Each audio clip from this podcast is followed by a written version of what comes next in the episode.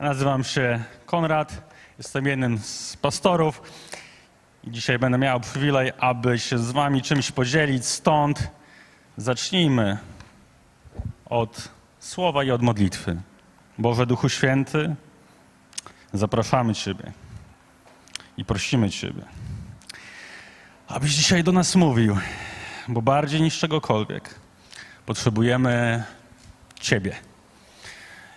Nic nas bardziej nie przemieni jak Twoje słowo. I za nie Ci dziękujemy i niech się przykleja do naszych myśli, do naszych serc, niech zmienia nasze nastawienie, nasze zachowanie, nasze podejście. Ah, Naszego ducha niech ożywia dzisiaj. Amen. Będziemy czytać z dziejów apostolskich z ósmego rozdziału od 26 wersu. Powoli. Tymczasem anioł Pana przemówił do Filipa tymi słowami: Wstań i idź na południe, na drogę, która biegnie z Jerozolimy do Gazy. Jest to droga pustynna. Filip zatem wstał i poszedł. A właśnie tą drogą podróżował pewien człowiek. Był to Etiopczyk, eunuch, dostojnik etiopskiej królowej Kandake. Zarządzał całym jej skarbem. Przybył do Jerozolimy, aby pokłonić się Bogu. I jechał z powrotem. Siedział w swoim rydwanie i czytał proroka Izajasza. Duch powiedział Filipowi: Idź, przyłącz się do tego rydwanu. Gdy Filip pobiegł, usłyszał, że tamten czyta proroka Izajasza. Czy rozumiesz to, co czytasz? Zapytał. Jak mogę rozumieć, skoro nie ma mi kto wyjaśnić? Odpowiedział tamten i poprosił Filipa, aby wszedł i usiadł przy nim. A czytał akurat ten fragment pisma. Jak owca na rzeź prowadzona, jak baranek niemy przed tymi, który go strzyże, podobnie nie otworzył swych ust. W jego poniżeniu odmówiono mu sądu. Co powiedzieć o jego rodzie, bo jego życie usuwane jest z ziemi. Przy tych słowach eunuch odezwał się do Filipa: Powiedz proszę, o kim prorok to mówi? O sobie samym, czy też o kimś innym? Filip otworzył usta i rozpoczął od tego fragmentu pisma i głosił mu dobrą nowinę o Jezusie. Gdy tak jechali drogą, przybyli nad jakąś wodę i eunuch zapytał, oto woda, co stoi na przeszkodzie, abym został ochrzczony? Filip odpowiedział, jeśli wierzysz z całego serca, możesz, a on na to wierzy, że Jezus Chrystus jest Synem Boga. Rozkazał więc zatrzymać wóz. Obaj, Filip i eunuch, zeszli do wody i ochrzcił go. Gdy zaś wyszli z wody, duch pański porwał Filipa i eunuch go już więcej nie zobaczył, lecz z radością podążał dalszą drogą. Filip natomiast znalazł się w Azocie i obchodząc wszystkie miasta głosił dobrą nowinę, aż doszedł do Cezarei. Kto wie, czy to nie one. Takie często planowane, a często mamy wrażenie, że przez nas nie zaplanowane, ale zaplanowane przez kogoś innego. Kto wie, czy to właśnie nie one, takie niespotykane spotkania, bardziej niż cokolwiek, często zaważają o naszym życiu. Jakby właśnie nie wymyśliliśmy tych spotkań, nie urodziliśmy ich, nawet nie potrafiliśmy nawet sobie ich często wyobrazić, ale one się stały i okazało się, że zaważyły często o reszcie naszego życia. Nie wiem, spotkanie tej swojej drugiej połówki, albo pierwsze spotkanie, e, rozmowa o pracę. Przypomnijcie sobie, jak to było. Albo spotkanie z przyjacielem, z którym się nie widzieliście, które zmieniło tak wiele, albo inne spotkania. Mamy wiele spotkań w naszym życiu. Codziennie spotykamy się z kimś, Dzisiaj coraz częściej online, co jest jakby taką wersją słabszą y, spotkania się z kimś, ale zawsze codziennie w zasadzie z kimś się spotykamy. Większość naszego życia to są jakieś interakcje z innymi ludźmi. Ale de facto pamiętamy czy wspominamy tylko te spotkania, które zmieniły nasze życie, które wpłynęły na nasze życie, tak że wszystko inne od tego momentu niespotykanego spotkania zaczęło podążać w swoim kierunku. Często w zupełnie innym niż się spodziewaliśmy, niż wcześniej planowaliśmy. Większość tego, co w kulturze odnajdujemy, twórczości, tego wszystkiego, co produkujemy jako ludzie, bo tym jest kultura de facto, zawiera w sobie te elementy, czy jest często a wręcz zbudowane na tych narracjach spotkań. Ja po prostu wziąłem pierwszą rzecz z brzegu, zajrzałem na Filmweb, zaglądajcie czasami na Filmweb, taka strona o, o filmach. Zobaczyłem, która, który film jest najlepiej oceniany w historii przez ludzi. Jak oglądacie coś czasami, to wiecie, że najlepiej ocenianym filmem przez wszystkich na świecie jest film Skazani na Shawshank. Taka jest rzeczywistość, możecie mnie sprawdzić. I to jest proste. W tym filmie cała narracja tak naprawdę krąży wokół spotkania tego czarnoskórego Rida, który za błąd młodości spędza prawie całą swoją, całe swoje życie w więzieniu. Ten człowiek spotyka Andiego, Andiego, który niesłusznie w zasadzie trafia do więzienia i spędzają w tym więzieniu kilkadziesiąt lat. I zaprzyjaźniają się. I te spotkanie tych dwóch ludzi zmienia życie jednego i drugiego de facto. Wiele rzeczy zależy od tych niespotykanych spotkań. I czytamy tą historię, tą historię z dziejów apostolskich, która też mówi o pewnym spotkaniu. O spotkaniu, na które by nie wpadł jeden i drugi. Umówmy się, jak Filip rano wstał i myślał o tym, co będzie robił tego dnia, to nie myślał, że spotka jakiegoś gościa, a później jeszcze zacznie się przy tym działać coś niezwykłego, a końcówka to już w ogóle jest oszałamiająca. Jeden i drugi tego nie planowali. I niby to jest spotkanie dwóch ludzi, ale tak naprawdę tam są obecne przynajmniej trzy osoby. Bóg aranżuje często spotkania, które zmieniają resztę naszego życia. On jest w tym niesamowity i w zasadzie jest najlepszym scenarzystą. Chciałbym, byśmy patrząc na tę historię, przyjrzeli się czterem myślom. Cztery punkty będę dzisiaj chciał, byśmy z tego fragmentu wzięli. I pierwsza myśl, pierwszy punkt jest taki, wersety 27-28. Niespotykany człowiek. Bo podczas tego niespotykanego spotkania, przynajmniej jeden z nich jest naprawdę wyjątkowy. Tak naprawdę jeden i drugi jest. Bo to pierwszym jest Filip. Kim on jest? Bardzo wyjątkowy człowiek. Do, w historii Kościoła jest nazywany aż po dzisiaj dzień Filipem Ewangelistą. Bóg go używał do tego, żeby w różnych miejscach świata, w zasadzie tej rzeczywistości Morza Śródziemnego, by on głosił Ewangelię. Stąd podróżował, stąd spotyka różnych ludzi i w jego życiu dzięki temu działy się tak przedziwne historie, tak niesamowite spotkania. Też Filip jest znany z tego, że miał cztery córki, e, które były prorokiniami. I to jest Filip, osoba, która spotkała Boga i po prostu chciała zrobić wszystko, by o tym spotkaniu swoim opowiedzieć też innym. I przez to Bóg go używał. Bo to tak wygląda, że w sytuacji, kiedy my chcemy, żeby Bóg nas używał, kiedy przemienił nasze życie, to On będzie błogosławił to nasze pragnienie. I jest ten drugi. Nawet nie znamy jego imienia. No bo Eunuch, umówmy się, to nie jest jego imię. Nikt z nas by nie chciał mieć takiego imienia w żadnej kulturze, w żadnym świecie, w żadnym kraju. To dużo mówiło o jego tożsamości, ale to nie jest jego imię. To dużo mówiło o tym, kim on jest, za kogo był uważany, ale on się tak nie nazywał. Czytamy o tym, że pełnił wysokie stanowisko w Etiopii. Etiopia w tamtym czasie to jest niesamowite miejsce, niesamowity kraj mający wpływ na e, dużą rzeczywistość. Czytamy o tym, że prawdopodobnie był kimś w rodzaju ministra finansów, czyli miał bardzo wysokie stanowisko, ale to, co dzieje się w historii, to coś z jego prywatnego życia, bo to pojechał do Jerozolimy, czegoś szukał, na czymś mu zależało.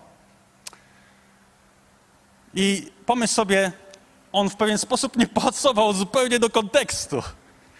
Szukał Boga, pojechał do Jerozolimy, a oto był człowiekiem, który zupełnie inaczej wyglądał, był z innego kraju, z innego narodu, z innej rasy, w ogóle był z innego świata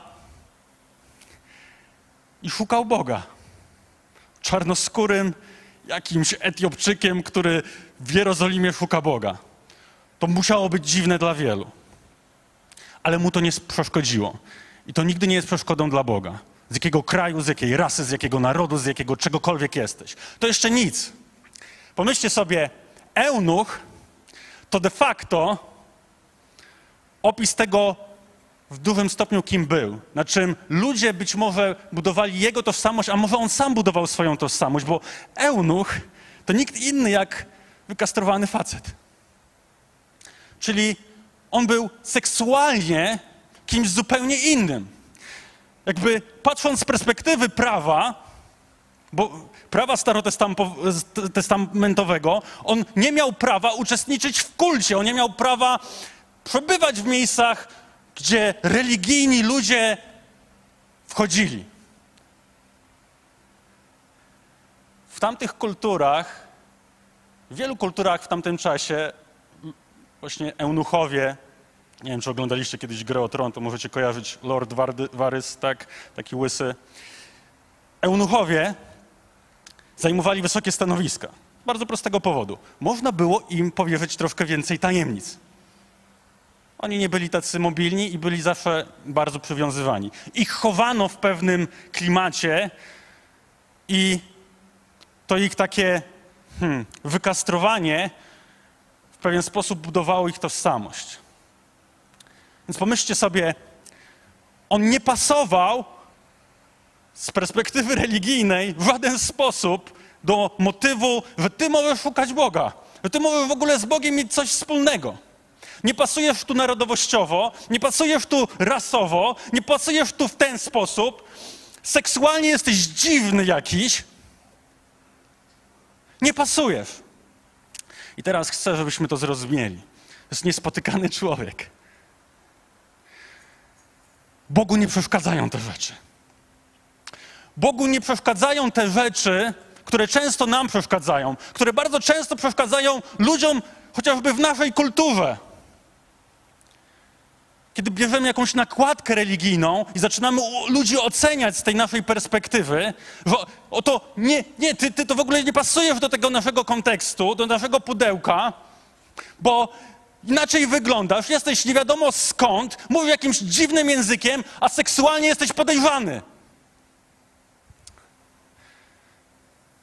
Bogu nie przeszkadzają takie rzeczy, dopóki On widzi serce, który, którego szuka. My często odwracamy pewną kolejność. Mówimy, na początku musisz się jakoś zachowywać, coś zmienić, później być może, jak ci się uda uwierzyć, to uwierzysz, to będziesz mógł do nas przynależeć. To jest religijna perspektywa. To jest perspektywa, której w ogóle Bóg nie uznaje. Bóg uznaje taką perspektywę. Ty możesz przynależeć, możesz być taki, jaki jesteś w tym momencie swojego życia. Uwierz, a ja będę zmieniał Twoje zachowanie, Twoje podejście, Twoje preferencje. Ja będę z Tobą dalej na Twojej drodze i będę Ci mówił o rzeczach, które będą budować Twoją tożsamość czy to seksualnych, narodowościowych, jakichkolwiek innych, bo Twoja tożsamość się zmienia. Podstawową jestem ja sam. Ja będę zmieniał wiele rzeczy w Twoim życiu, ale te rzeczy, które być może dzisiaj budują Twoją tożsamość, nie są dla mnie przeszkodą, dopóki mnie szukasz, dopóki mnie pragniesz. Pomyślcie, musimy czasami zmienić perspektywę. Musimy pozwolić ludziom w drodze, bo każdy jest w drodze, przed momentem wiary, a zachowuj się jak chcesz. Mnie to w ogóle nie interesuje. Bo jeśli spotkasz Boga, bo jeśli On zmieni Twoje życie, jeśli Ewangelia wpłynie na to Twoje podstawowe zrozumienie tego, kim jesteś, kim powinieneś być w Chrystusie Jezusie, to On będzie zmieniał wszystko inne. I zaraz się o tym przekonamy, bo drugi punkt, który chciałbym, żebyśmy uchwycili, jest taki. Niespotykana prawda. Ale zanim Wiecie, że w historii Kościoła Etiopia posiada najstarsze prawie kościoły na świecie w historii? Za Armenią, za Gruzją, wciąż jakby po takiej linii historycznej w Etiopii są kościoły, które są najstarsze. Prawdopodobnie dlatego, że ten Etiopczyk, jak wrócił, wywrócił ten kraj do góry nogami bo też dał się Bogu używać. Punkt drugi, niespotykana prawda. Eunuch szuka Boga w Jerozolimie. Szuka go jak może. Czytamy o tym, że czyta pisma, ale co ciekawe, mimo tego, że jest tak blisko prawdy, tak jak mówi jeden z moich ulubionych y, programów radiowych, tak blisko prawdy, że już bliżej prawdy być nie może, to mimo tego, że jest tak blisko, to mu się te puzzle jakoś nie komponują w całość. On wszystkiego nie łapie, wszystkiego nie rozumie. Nie wszystko jest dla niego jasne. I kiedy o tym myślę, to sobie myślę, dokładnie tak samo jest w naszej kulturze. Oto jesteśmy tak blisko, Oto mamy kulturę, która wciąż w dużym stopniu jest chrześcijańska. Od dziecka gdzieś tam mamy jakieś myśli na temat Boga, chrześcijaństwa, Pana Jezusa, tego wszystkiego. Jesteśmy tak blisko, że już prawie być bliżej nie można. Ale okazuje się, że to się nie skleja. To się okazuje, że ten najważniejszy komponent tej układanki w ogóle nie jest w tym miejscu, w którym być powinien. I choć jesteśmy tak blisko, to często jesteśmy gdzieś de facto na obrzeżach tego wszystkiego. Tak jak czytaliśmy tę historię dzisiaj, czy słyszeliśmy, można być blisko i wciąż nie rozumieć, i wciąż nie wiedzieć, jakie jest sedno, wciąż nie wiedzieć, jaki jest środek, jaki, jaki jest centrum tego wszystkiego. Stąd czasami potrzebujemy po prostu, żeby ktoś nam to wytłumaczył. Tak upatologicznie. O co tutaj chodzi? Wersety 34, 35. Od czego tu się zaczyna? Co jest początkiem? Co jest centrum? Co jest podstawą? Co jest fundamentem? Bo eunuch miał te wszystkie różne elementy, ale nie miał tego środka, się okazuje. Tak jak wielu z nas często. Mgławica chrześcijańskiej kultury, a jednak nie wiemy o co chodzi. Jest to zakryte, bo to jest duchowa rzeczywistość. Dlatego bywa to zakryta, a religijność jeszcze ma to do siebie, że ona potrafi zrobić taką głowicę, że nie jesteśmy w stanie do, dostrzec tego, co jest najważniejsze. Stąd Filip mu zaczyna tłumaczyć czyć pisma. Po prostu. Pismo. Nie tam historia kościoła, dogmaty, coś tam, coś tam, moja historia, twoja historia. Pismo. Co mówi pismo? Bo on czyta, a on do końca nie rozumie, więc pojawia się ktoś, Bóg mu wysyła ktośa, innego gościa, który zaczyna mu mówić, o czym on de facto czyta. Bo czasami się okazuje, że mamy problem ze zrozumieniem czytania, a de facto mamy problem, żeby w ogóle spojrzeć do tej księgi i zacząć zadawać pytania. Albo prosić kogoś, żeby pomógł nam znaleźć te odpowiedzi. Często potrzebujemy, żeby Bóg nam kogoś przysłał i większość historii każdego z nas właśnie tak samo wygląda, że te niespotykane spotkania miały miejsce z kimś, kto usiadł z nami i powiedział nam, o co chodzi. Często po prostu otwierając Pismo Święte, które mamy w domu od dziecka i pokazując paluszkiem, jak małemu dziecku, popatrz, tu jest tak napisane. Proste. No, nie zawsze. No bo co jest centrum tego wszystkiego? O czym my mówimy? Gdzie się zaczyna? Gdzie jest początek? Gdzie jest centrum? Gdzie ta historia ma swój taki punkt kulminacyjny?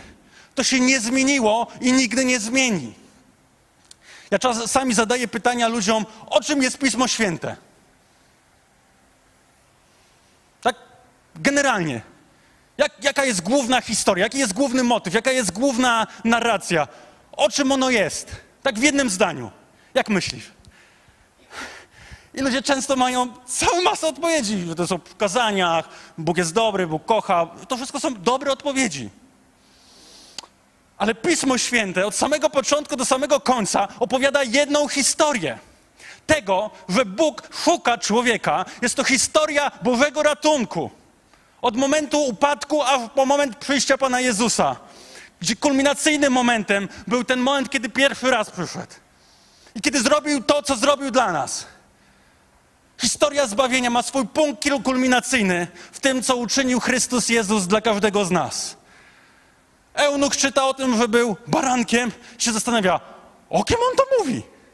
I Filip mu mówi, on mówi o Chrystusie. Chrystus został złożony za mnie i za ciebie jako ofiara. Tam się dosłownie i w przenośni krzyżują wszystkie historie świata i cały Boży plan zbawienia. Bo to kiedy Chrystus oddawał swoje życie, On był zapłatą za mój i Twój dług przed Bogiem. I tam się zaczyna wiara w to, że kiedy umierał, płacił również za mnie i za Ciebie. I że każdy, kto do tej ofiary się przyznaje, kto wierzy, że również w Jego miejsce Chrystus umierał, tam jest początek wiary. I o to chodzi w Ewangelii. I to jest najważniejsza historia. I to jest centrum wszystkiego. Niespotykana prawda, która jest tak blisko, jest taka prosta, a czasami jakby wszystko inne, wszystkie inne tematy, motywy, które są ważne, których się uczymy, powinniśmy się uczyć, one czasami gdzieś nam zastępują. I oto, co się dzieje, ten brakujący puzzle w życiu eunucha nagle... wiecie, jak to jest z układankami. Po prostu masz wrażenie, że nie wytrzymasz, jak nie znajdziesz tego, tego, tego czegoś. I czasami nasze życie tak wygląda. Niby to wszystko poukładane, ale nie ma tego najważniejszego. To jest to najważniejsze.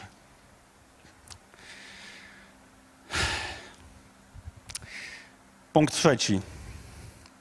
Wersety 36-37. Bo co to się dalej, dalej dzieje? Punkt trzeci brzmi niespotykane potwierdzenie. Żyjemy w świecie potwierdzeń. Cały czas każą nam coś potwierdzać w jakiś fizyczny sposób, jakieś rzeczy, które już de facto się dokonały. W tym tygodniu moja e, Hania skończyła pierwszą klasę e, i przez cały tydzień zadawałem jej takie podchwytliwe pytanie, na które nie potrafiła do końca odpowiedzieć. Mówię, Haniu, zdałaś? Do drugiej? Nie, potrafi, nie wiedziała, co to oznacza de facto. A mówię, zdałaś? No, nie wiem, nie rozumiem, jakby. I pamiętam, dostała to swoje świadectwo. Mówię, Haniu, patrz, tu jest potwierdzenie tego, tu jest napisane na, na tym papierze, że dostałaś promocję do klasy drugiej. Aha, okej. Okay. Myślę sobie, wiele rzeczy w naszym życiu wymaga potwierdzenia. Tego, co gdzieś na poziomie naszych myśli się odbywa, na poziomie naszych przekonań, czy czegoś, co robimy, wymaga jakby kolejnego kroku. Nawet w sklepie teraz jak płacę co chwilę kartą, nic innego już nie noszę ze sobą, tylko telefon, gdzie mam kartę. I pani za chwilę mnie pyta, czy chcę to potwierdzenia. Mówię, co chwilę nie, nie potrzebuję, dziękuję. I wiara w kolejnym kroku też potrzebuje potwierdzenia. Też Ewangelia, Pismo Święte mówi o tym, że potrzebuje Pan Jezus zobaczyć. Że rzeczywistość duchowa to jest też manifestacja, bardzo konkretny sposób tego, co się we wnętrzu naszym dokonało, by ta manifestacja odbyła się też w sposób fizyczny. Czytamy o tym, że w pewnym momencie, to jest już dla mnie niesamowite, Eunuch tłumaczy Ewangelię, tłumaczy o co chodzi tak łopatologicznie z pisma, tu jest napisane, tu chodzi o Pana Jezusa, to jest jakby centrum wszystkiego. I w pewnym momencie a musiało być niesamowite. W pewnym momencie temu eunuchowi otwierają się oczy. Jakby brakujący puzzle. Wszystko mu się poskładało. Obraz jest pełen, całkowity. I patrzcie, co się dzieje. I chcę, żebyśmy to uchwycili. Nagle to nie Filip mu mówi, co ty powinieneś dalej zrobić ze sobą. To eunuch mówi, słuchaj, tam gdzieś jadą, woda jest tam, w tych czasach to wiadomo, że rzadko kiedy, więc musieli pewnie jakiś kawałek jechać. Eunuch mówi, słuchaj, tam jest woda, to może byś mnie ochrzcił. Sam na to wpada. I chcę ci powiedzieć coś takiego, wracając do e, tej pierwszej myśli. Kiedy przychodzi ten najważniejszy puzzle, to, to czego ci brakowało, to przesłanie Ewangelii, które jest wciąż centrum wszystkiego, to nagle Bóg wszystko inne zaczyna w twoim życiu układać i zaczynasz to sam rozumieć. Już nikt nie musi ci tłumaczyć, jak ma w pewne rzeczy prowadzić w swoim życiu. Tak działa Ewangelia. Bóg otwiera twoje oczy, daje ci nowe życie i nagle widzisz pewne rzeczy, tak jak nie widziałeś. I zaczyna ci z tobą rozmawiać o twoich preferencjach, o twoich pomysłach na życie, o tym, co buduje twoją tożsamość. Nagle wszystko inne zaczynasz widzieć przez to, czego ci brakowało. I już niektórych pytań nie musisz zadawać, bo ci się to skomponowało w całość. I dosłownie to doświadczenie ma eunuch. On już wszystko wiedział innego i mówi do Filipa, to to mnie ochrzci. Sam na to wpada. A Filip mówi, a czy wierzy, że Jezus Chrystus jest Synem Bożym? No tak, wierzę. No to co stoi na przeszkodzie? No dobra, dawaj, jedziemy. No właśnie, ochrzci. Co to za potwierdzenie? Co to za jakiś symbol? Co to jakieś zjawisko? Dosłownie. Słowo, które w tamtych czasach było używane jako chrzest, oznacza zanurzenie. My je tak spolszczyliśmy do granic, nawet na źródło słów tego, czym są chrześcijanie, tylko w naszym języku ma źródło słów właśnie w słowie chrzest, w innych językach ma źródło słów w Chrystusie. No ale to słowo baptizo greckie dosłownie oznacza zanurzenie, pogrążenie, zatopienie czegoś w czymś bez reszty. Jest inne greckie słowo, które mówi o tym, jak kogoś można tam dotknąć wodą, pokropić i tak dalej. To jest greckie słowo anteksomai. Bo greckie słowo baptizo oznacza coś więcej. To oznacza totalne zatopienie kogoś. I o tym za każdym razem mówi Pismo Święte. I to ma sens. Pomyślcie sobie, tu nie chodzi o to, żeby nas chrześcijaństwo, Ewangelia, Pan Bóg dotknął, pokropił, cokolwiek. Tu chodzi o to, żebyśmy bez reszty w to weszli. Żebyśmy się zanurzyli w to całkowicie. Więc ten symbol ma ogromne znaczenie. Tu nie chodzi o to, żeby Bóg stał się nalepką na jakimś, na karoserii gdzieś tam naszego samochodu, żebyśmy sobie dokleili do tożsamości naszego życia, zaczęli chodzić do tego czy innego kościoła, żeby to coś tam skomponować, jakiś szerszy rysunek. Mamy się w tym zatopić bez reszty. To ma zbudować resztę naszego życia. Mamy się w tym zatopić całkowicie w Jezusie Chrystusie. Dlatego słowo baptizo ma tak ogromne znaczenie. Dlatego zanurzamy ludzi zgodnie z tym, co to oznacza. Że bez reszty całkowicie jesteś w Chrystusie. I to On zaczyna budować Twoją tożsamość. Stąd to potwierdzenie ma wiele w sobie głębi. I kolejna, ostatnia w zasadzie już myśl, będziemy kończyć, jest taka czwarta, niespotykane prowadzenie. Ale jeszcze zanim to, to chcę zrobić dzisiaj e, coś, co, czego nie planowaliśmy. Wiemy, ja wiem, że wielu z Was jest w tym momencie, że przyszła wiara, Bóg otworzył oczy, zobaczyliście, uwierzyliście, to się stało. Nawet jesteście częścią tutaj, ale wielu z nas nie zrobiło tego kolejnego kroku. Tego kroku, który zrobili ci nasi dwaj bracia. Do tego. Dzisiaj, po nabożeństwie. Zupełnie offline. Jeśli jesteś w miejscu, gdzie masz wiarę, a nie było kolejnego kroku, kroku potwierdzenia, zanurzenia, to zostań, zrobimy to. Bo wiesz co? Jest tylko jedna przeszkoda do tego, żeby to zrobić. Często sobie wymyślamy te przeszkody. Zajrzyjmy do Pisma Świętego. Tam się odbywa konwersacja na poziomie, cóż stoi na przeszkodzie. A Filip mówi, hmm, jakie mogą być przeszkody? I dochodzi do wniosku, że jest tylko jedna. Czy wierzysz? To jest jedyna przeszkoda z punktu widzenia Bożego Słowa.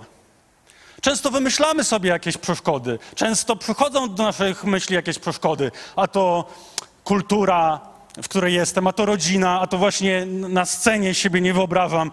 Już nie będę wam opowiadał, jak ja siebie wyobrażałem 20 lat temu na scenie, jak ostatnią rzeczą, jaką o, powiedziałem, schodząc ze sceny, jak mówiłem swoją historię, jest tak, taka, nigdy nie powiem nic publicznie. Nigdy, nigdy, nigdy, nigdy. Czasami sobie wymyślamy takie przeszkody. A to jestem niegotowy, a to jestem jeszcze niewystarczająco jakiś taki. To nie jest przeszkoda. Być może w Twoim umyśle jest, ale chcę Ci powiedzieć, że z punktu widzenia Biblii jest jedna przeszkoda. Jest nią niewiara. I kolejność jest taka: jeśli jest wiara, to musi być potwierdzenie. Jeśli masz wiarę, to już nic nie stoi na przeszkodzie. Jest woda, daj się dzisiaj zanurzyć. Potrzebujesz klapków, mamy klapki, koszulek, cokolwiek, mamy wszystko. Nie ma żadnej przeszkody dzisiaj, abyś wyraził swoją wiarę przez zanurzenie. Więc po nabożeństwie zostaniemy tutaj. Podejdź, będziemy zanurzać dalej. Ostatnia myśl, już lądujemy, bo już mi się czas kończy, albo skończył. Nies, niespotykane prowadzenie. Wiecie, obaj bohaterowie w tej historii mieli różne. Dla jednego i dla drugiego e, było to ponadnaturalne prowadzenie, jakoś za, zaaranżowane. Werset 39, 34, tam się dzieją niesamowite rzeczy, bo czytamy o tym, że to spotkanie, nie wiem ile trwało, oni się już więcej nie spotkali. Czasami Bóg przysyła ludzi do naszego życia, których już nigdy nie spotkamy w naszym życiu, którzy są tylko na chwilę. I to, co się dzieje w wersecie 40, to jest w ogóle rozsadzające, bo ja jako miłośnik filmów fantastyczno-naukowych myślę, no Pismo Święte tutaj robi niesamowitą robotę. Bóg przenosi Filipa po prostu ponadnaturalnie, translokacja kilkanaście kilometrów dalej. To się dzieje.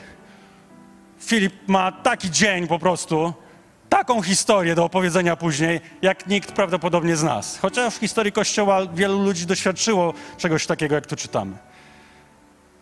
Ale on ma swoją historię i swoje prowadzenie, też niespotykane.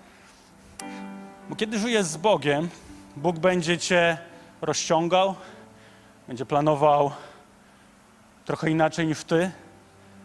Ma inny obraz tego, do czego cię zaprasza, gdzie chce cię zaprowadzić. I każdy z nas będzie miał swoje prowadzenie, bo będzie doświadczał swoich historii, będzie spotykał swoich ludzi. Dlatego nie ma sensu się porównywać. Dlatego też nie ma sensu oceniać, bo każdy ma swoje prowadzenie, każdy ma swoją drogę. A Bóg w tej drodze chce być z Tobą i Cię wprowadzać. Czasami jest trudno zaakceptować Jego prowadzenie. Ale dzisiaj śpiewaliśmy, czy jest dobrze, czy źle. Bóg nas chce dalej prowadzić, bo On jest większy, Jego myśli są większe, Jego plany są większe. Pomyślcie sobie, On patrzy na nas z poziomu wieczności.